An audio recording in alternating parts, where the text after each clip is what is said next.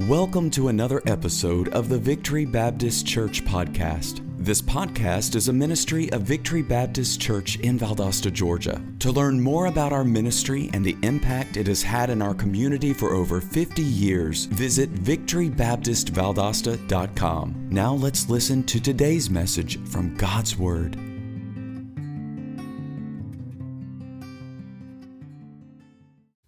I have been here at Victory Baptist Church for seven years. And the men went into a business meeting and asked me not to come, and I didn't. But they voted unanimously to send me and Sister Sandra to the Holy Land. Well, we have four kids, and you know a mama ain't gonna leave four kids. So I went with a group from our church. We had several of us. I'll name them in a few moments. Um, there was Brother Wayne, Sister Vicky, Shirley, and me, and uh, Tammy. Uh, we was all of that crowd that uh, loaded up and went to the Holy Land. I had never been out of Georgia, hardly, been to Florida maybe. And uh, we flew in and landed first. We landed in uh, Paris, France first for just a little while, and I had to go to the restroom, and I got in there and I saw high heels. So I left. But there was one, one restroom for everybody, and I, I wasn't accustomed to that at all. But anyhow, we flew on and landed in Cairo, Egypt. And uh, I'd never been in a city that big. There's nine million people there at that time. And we went to eat supper, and they brought you a entrada. Uh, uh, what you call that? What, what you eat the first of the meal, before you eat the meal anyhow. Spanish come out, I'm sorry. Okay, whatever it's called. But I asked the waiter, I said, what is this? And he said, oxtail soup. I carried it, told him, I said, carry it back to the ox, please. But at times like that, amen, amen. And if you've never been, every Christian, if you can afford it and you're not old and wore out like me, you need to go to the Holy Land. I promise you. It opens doors in that Bible that I'd never seen before. But anyhow, you can see us on picture number one before the Great Pyramid. I'm pretty sure that's what that's in. Well, I know that's what's in the back.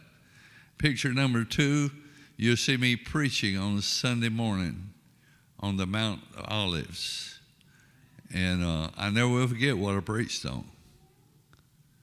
Not my will, but thy will be done, O Lord. Little did I know what I said. But I was, my eyes was open to the, to the, it was just unreal to nine million people and no Baptist church. And then we was in Jerusalem, Bethlehem, and I think there was one Baptist church that we knew of. And I, I preached on Mount Olives, and I came on home when we got through over there, just thrilled to death. And, uh, but something was bothering me. And then picture number three, that's Doctor Hyman Appleman with me in front of the old building. I've never met a man and, uh, any more spiritual than he was. And he come to preach a revival for us. And we're just having a great time, me and him. He liked to pray me to death. But one morning he wanted to go to a bookstore and get an up-to-date news uh, uh, magazine. And we're just riding down the road. And he said, Carlton, How long has God been dealing with you about becoming a missionary? I like to wreck the car. Nobody knew what God was doing with me, not even my wife. How God had impressed me to give more money. I thought I could buy him off. Well, how are you going to buy somebody off that owns everything? But I did that. We had more missionaries come in, started supporting more missionaries, et cetera, et cetera, et cetera. But uh, I got a phone call one Saturday afternoon. His name is Cliff Brown. He was a missionary we supported here at the church, and he was in Mexico. And he said, "Brother Allen, I'm home for a few days. Would you like me to come and speak?" I said, "Can you come in the morning? Sunday morning?" He says, "Yeah." I said, "Well, come right on." He said, "Well, I can't get there for Sunday school, but I'll be." I said, "That's fine, Brother Cliff. Uh, that's fine, no problem." And sure enough, Sunday morning, he came in. Well, we had some visitors, and I told Brother Cliff, said, "Make yourself at home. And uh, if you need something, holler." I got to meet these visitors and let them know I appreciate them being here. And we did. Come time for the service, I told the church Brother Cliff was going to preach, and he did.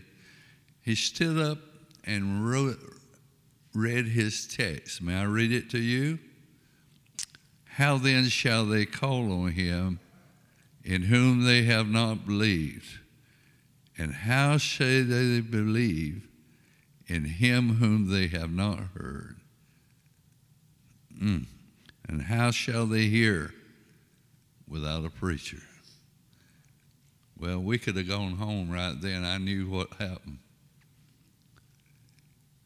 And we, we had a lot of bus kids and, and grown people too.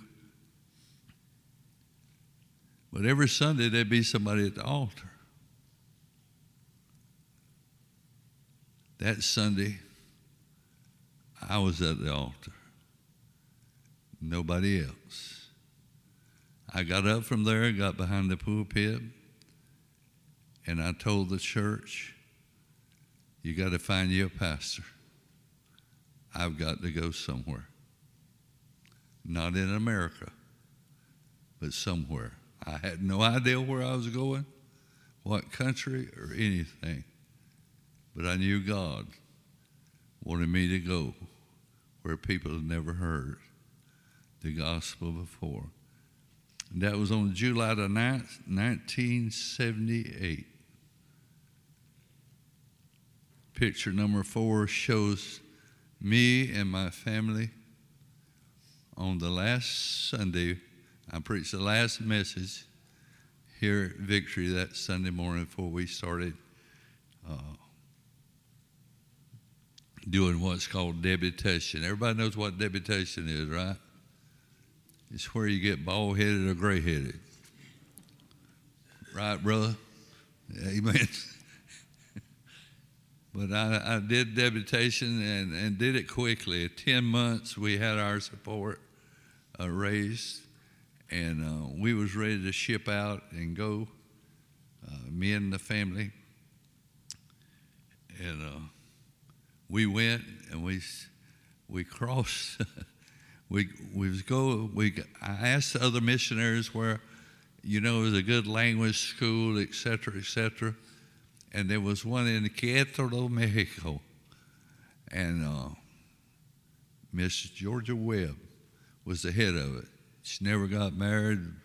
I'm, I wish she's still alive or not. But anyhow, we we crossed the border. We I had an old Pontiac station wagon, and we uh, hey, the hillbillies didn't have nothing on us.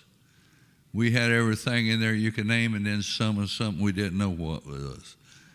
But we spent the night with Brother Cliff and his family at the border and took off the next morning and started in, and it was over a day's drive, of course. And uh, unless you've been in a foreign country, some of them don't, the back roads, and we was on a back road, uh, they don't mark them too well. But anyhow, it was getting late in the evening, and we stopped in uh, Victoria, Mexico, and uh, went into a place where we got a room, and it was up on the second floor, and the shades wouldn't close, the curtains didn't come together, and here's a a carload of gringos, me and my family, and uh, they would look in there and look in there, and we didn't, the only words we knew in Spanish was sí or no. Them two we had down pretty good, but uh, we, I remember we found somebody in the kitchen of that, they had a little restaurant there that could speak English or understand English. Of course, Southern, you'll find out a lot of times if you're raised in South Georgia, there's a lot of people don't understand you. We love Mexico. We spent a year and a half there, if I remember correctly, studying the language every day. And uh, I would go out on Saturday with, uh, we found a church, uh, and they required us, the language school, to go to a church that was spoke nothing but Spanish. And we found one, and uh, there was a missionary there, and he had a assistant, Hermano Flores, and uh, me and Brother Flores would go visit on Saturdays, and one Saturday he asked me to come back to his house or where he was living, and uh, have something to drink, and I did. There was one chair in the house. There was no dining table.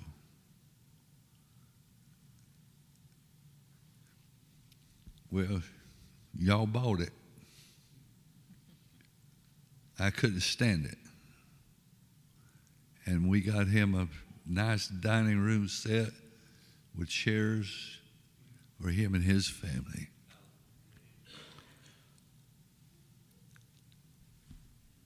Glory.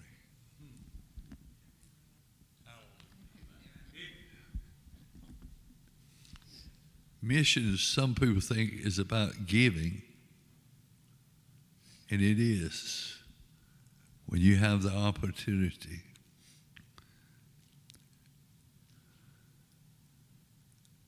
We finished language school, came home for two months, putting stuff together.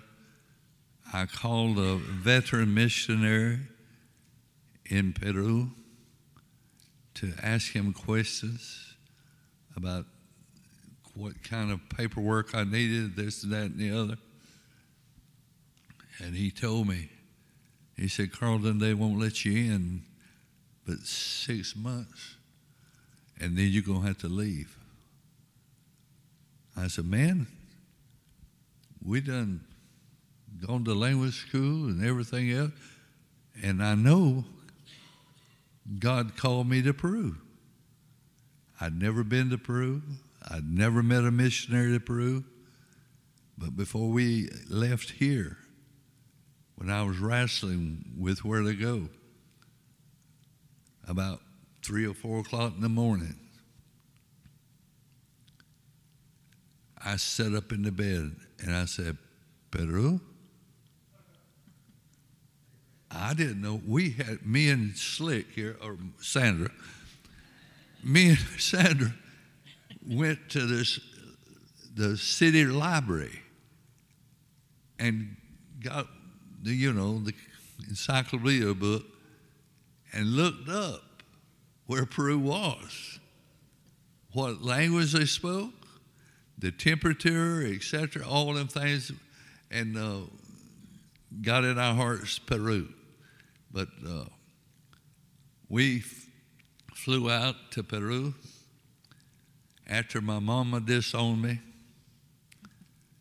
Uh, I wouldn't ask the church not to tell my mama that I had surrendered to go t- to the mission field, and they did. They they they obeyed me real good. So after church on Sunday morning, after I surrendered, I went to see Mama,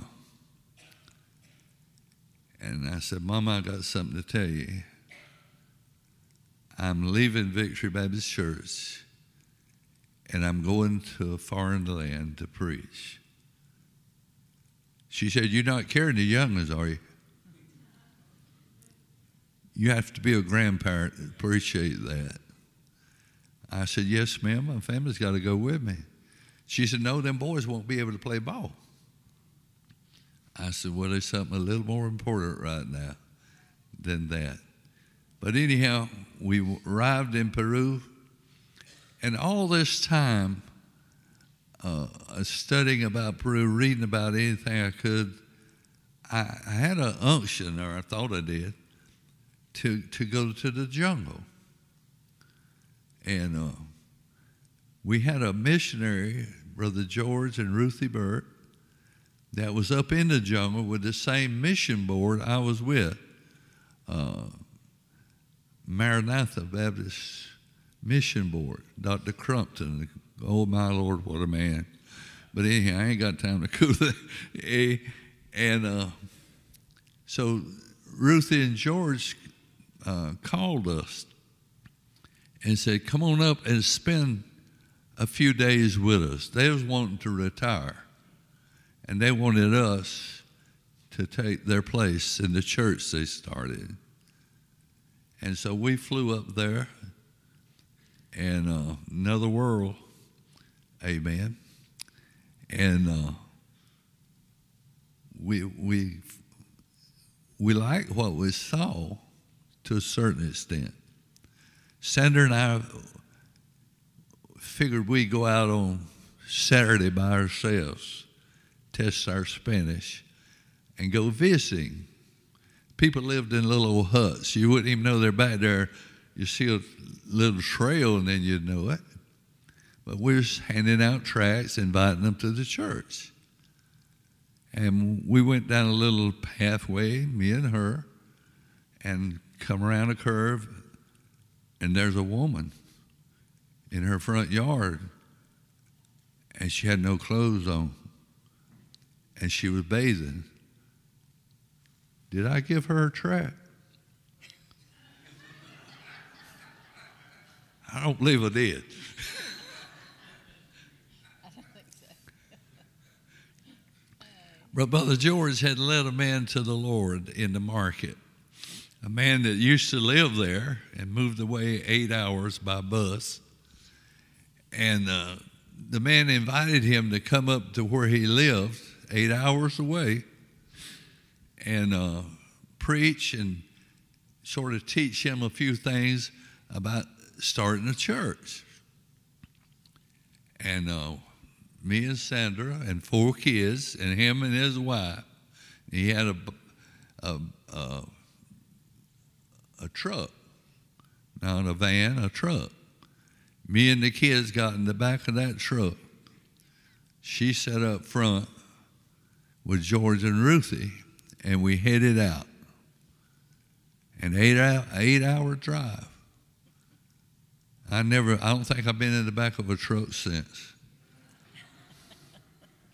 And it's hot weather, and it's a dirt road. And we got there, ate supper. We all had our sleeping bags. They had a big family. And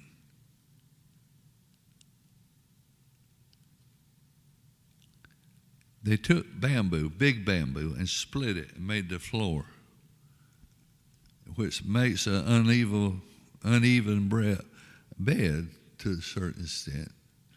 But anyhow, we we made it. Got up the next morning.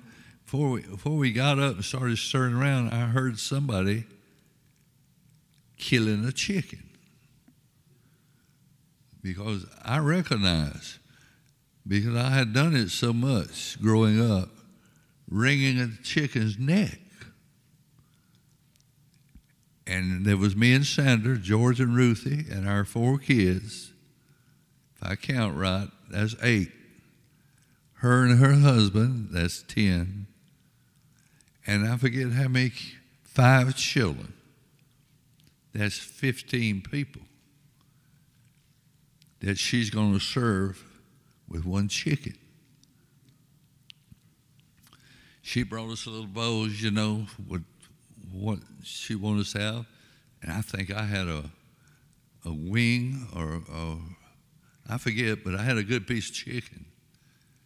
I looked over at her, and she had a foot, and the toenails was still on it.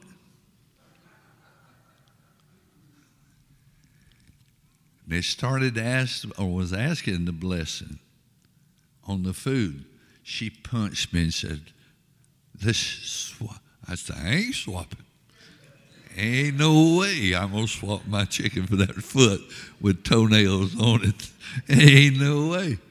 But Ruthie saw she was having a time with it, and Ruthie said, "Give it to me. Here, you can have my piece." And we had a, she fed all that people that one chicken. Amen. And he wanted us to stay, the, the national man, wanted us to stay, me and George, and not rush right back home. He wanted us to stay, and he had questions about starting a church, what to do, what not to do, et cetera, et cetera. We had a service that night before, and uh, some of the people around and about uh, came, and there was a big river run right in front of his house, was up on the stilts and all, and we got through eating breakfast, and Mama said, "Okay, here's a toothbrush. Put some toothpaste on it and get out there somewhere and brush your teeth." Me and Jed and the boys went and brushed our teeth. There's a little stream coming by the house. We took some water and washed our mouths out good. And as Jed is, if you know Jed, he's got to find out something. He said, "Daddy, let's go see where that stream's coming from." I said, "Okay, let's go." We went up the hill just a little piece, and there's a hog pen. And that stream was coming right through the middle of it. I said, "My teeth ain't clean now."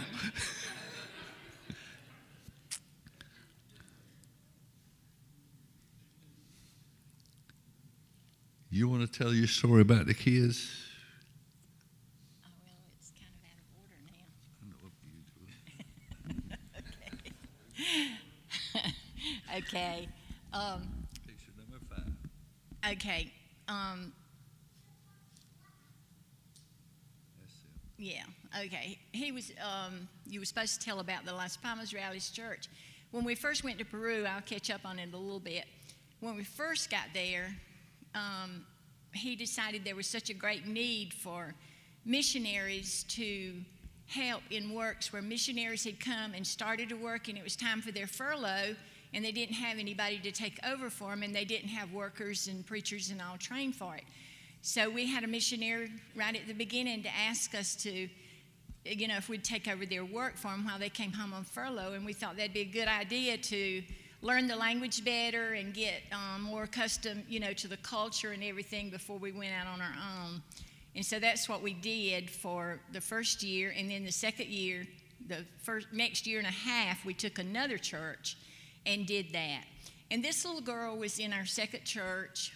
Um, it was the week of my birthday, and I received a birthday card from Stephen Jones's mom. Sweetest card. And it, there was a twenty-five dollar check in it.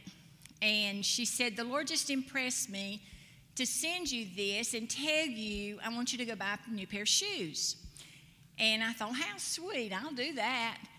And so that Saturday, we went out to the church. And I don't know if you can see that little girl good enough or not. You can't, not in that picture, maybe in that one. But her shoes were so ragged. And Carlton and I, we... We did as much, maybe, I don't know what you call it, but ministering to physical needs as we did spiritual needs. I mean, we we ministered, of course, to the spiritual needs of the people, but we did a lot of ministering to physical needs, and we loved it. It was so rewarding. But anyway, this little girl, I spied her shoes, and they were so ragged. And the Lord spoke to me, how can you buy yourself a new pair of shoes with that girl wearing those? And so when we finished our kids' meeting that afternoon, I went and got the little girl, and I got a piece of paper, and I had her take off her shoes, and I drew her foot out on the paper, and then I cut it out. And the next week, I went to town and bought her a pair of shoes. I don't think I ever told your mom, Stephen. I don't know if I ever did or not. I intended, that's the reason I took a picture that day. I was going to send her that picture and tell her, but I don't think I ever did. But I'm sure she wouldn't care anyway. So anyway, that was the story there. And you want to tell about Brother Stephen? Yeah. You want me to? I know more about Brother Steve than you do. Well, you skipped over it.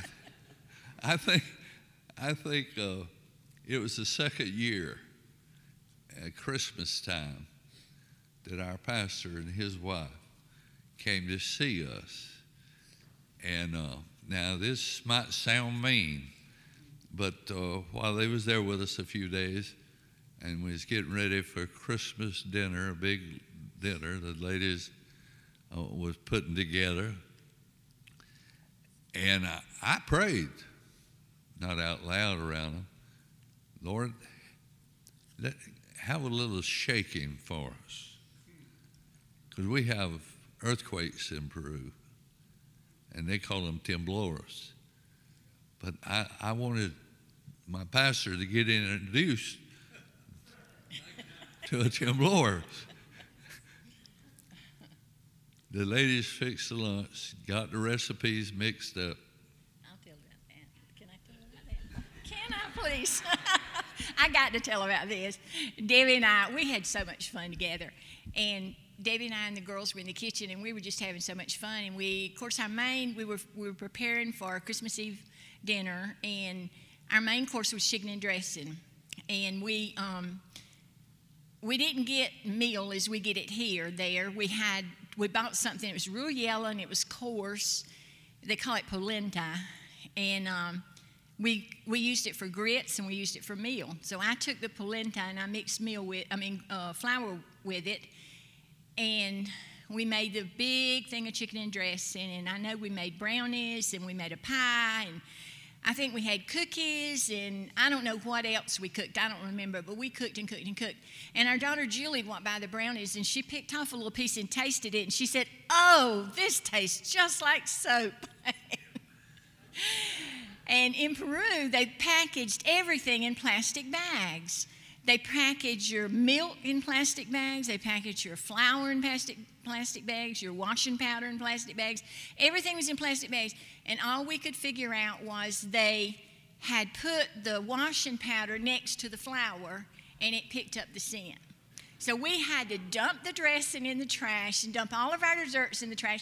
And anything that had flour in it, we had to dump in the trash. And we hurried up. I think we cooked some rice and I don't know what, something just to fill us up. But anyway, we had a good time. And we sat down to the table to eat. And I think Brother Steve might have been praying or me. Some of us were praying over the meal. And all of a sudden, the tea glass started jumping across the table. And oh boy, look out. And she, Brother Steve told me the next morning, said, Debbie didn't even put her clothes off to sleep. I said, I don't blame her. All right, dear.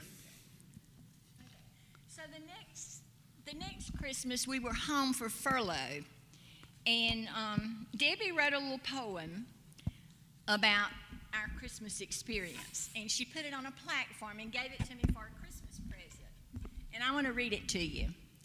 It says, last Christmas, 'twas the, 'twas the day before Christmas, and all through the house, good smells from the kitchen everywhere could be found.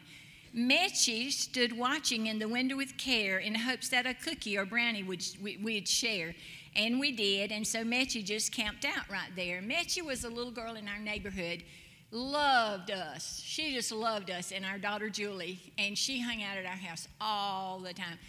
Dirty, dirty, dirty. She was always dirty.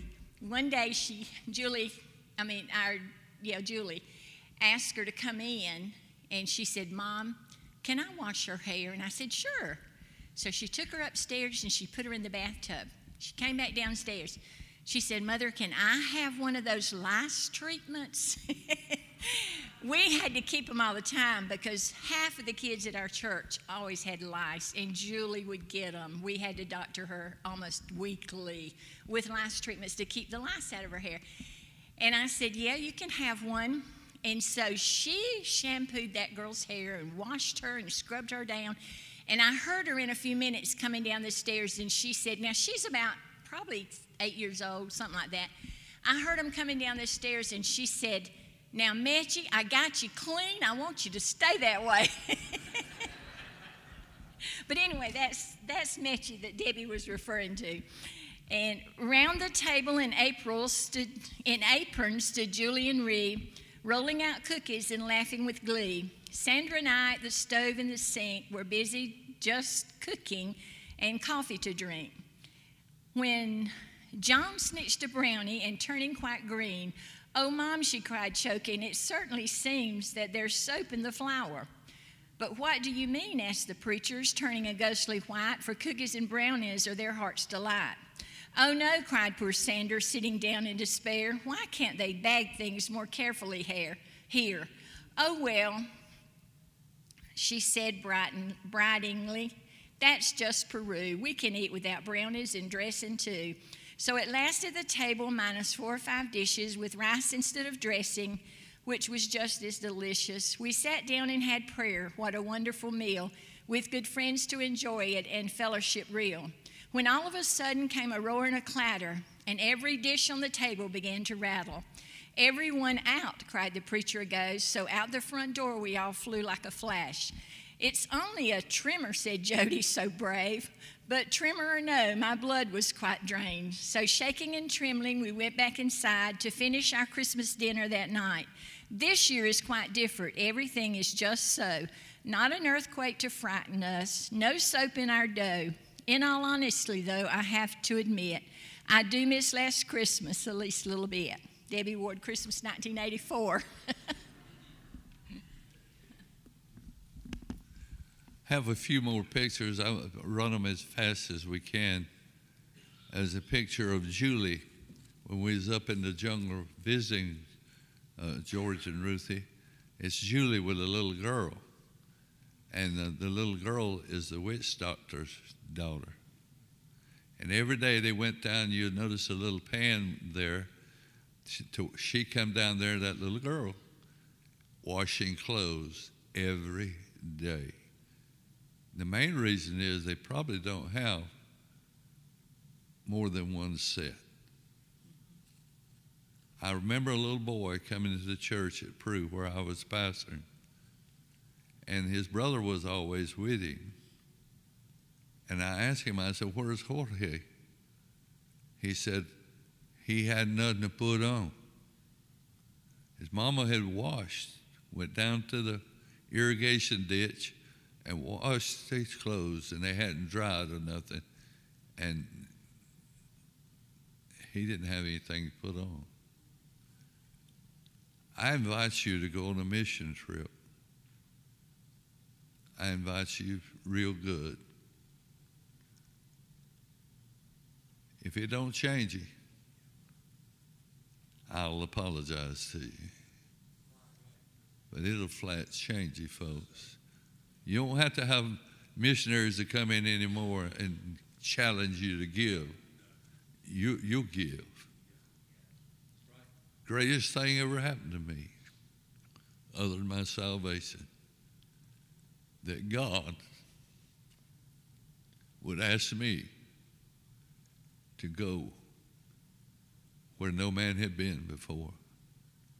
They'd never heard the gospel. Nobody had a Bible. Next Sunday night, I'm going to get into the what showed you the church and all.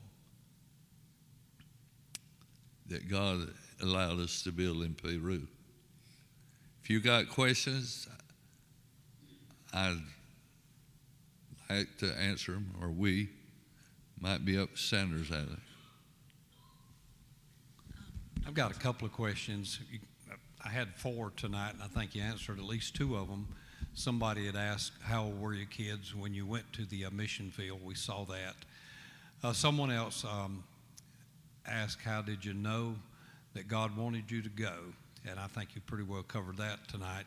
A couple of other questions. One is, um, uh, Sister Anna uh, had asked this, uh, what was your feeling uh, moving to Mexico, moving to Peru, as far as the safety of your family was concerned at that time, back in the eighties, seventies and eighties? Mexico was real safe when we was there. The drug cartels hadn't taken over. Now, we went to Peru knowing that there's a group called the Shining Path. It's a terrorist group, and uh, they're awful. And they was trying to take over Peru and turn it into a communistic uh, country. They killed my best friend. They shot him like you'd shoot a mad dog, with his wife standing there and his three children. He was an American missionary.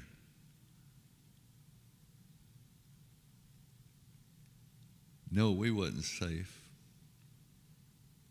We got to the place that the men of the church wouldn't let me and her go nowhere by ourselves.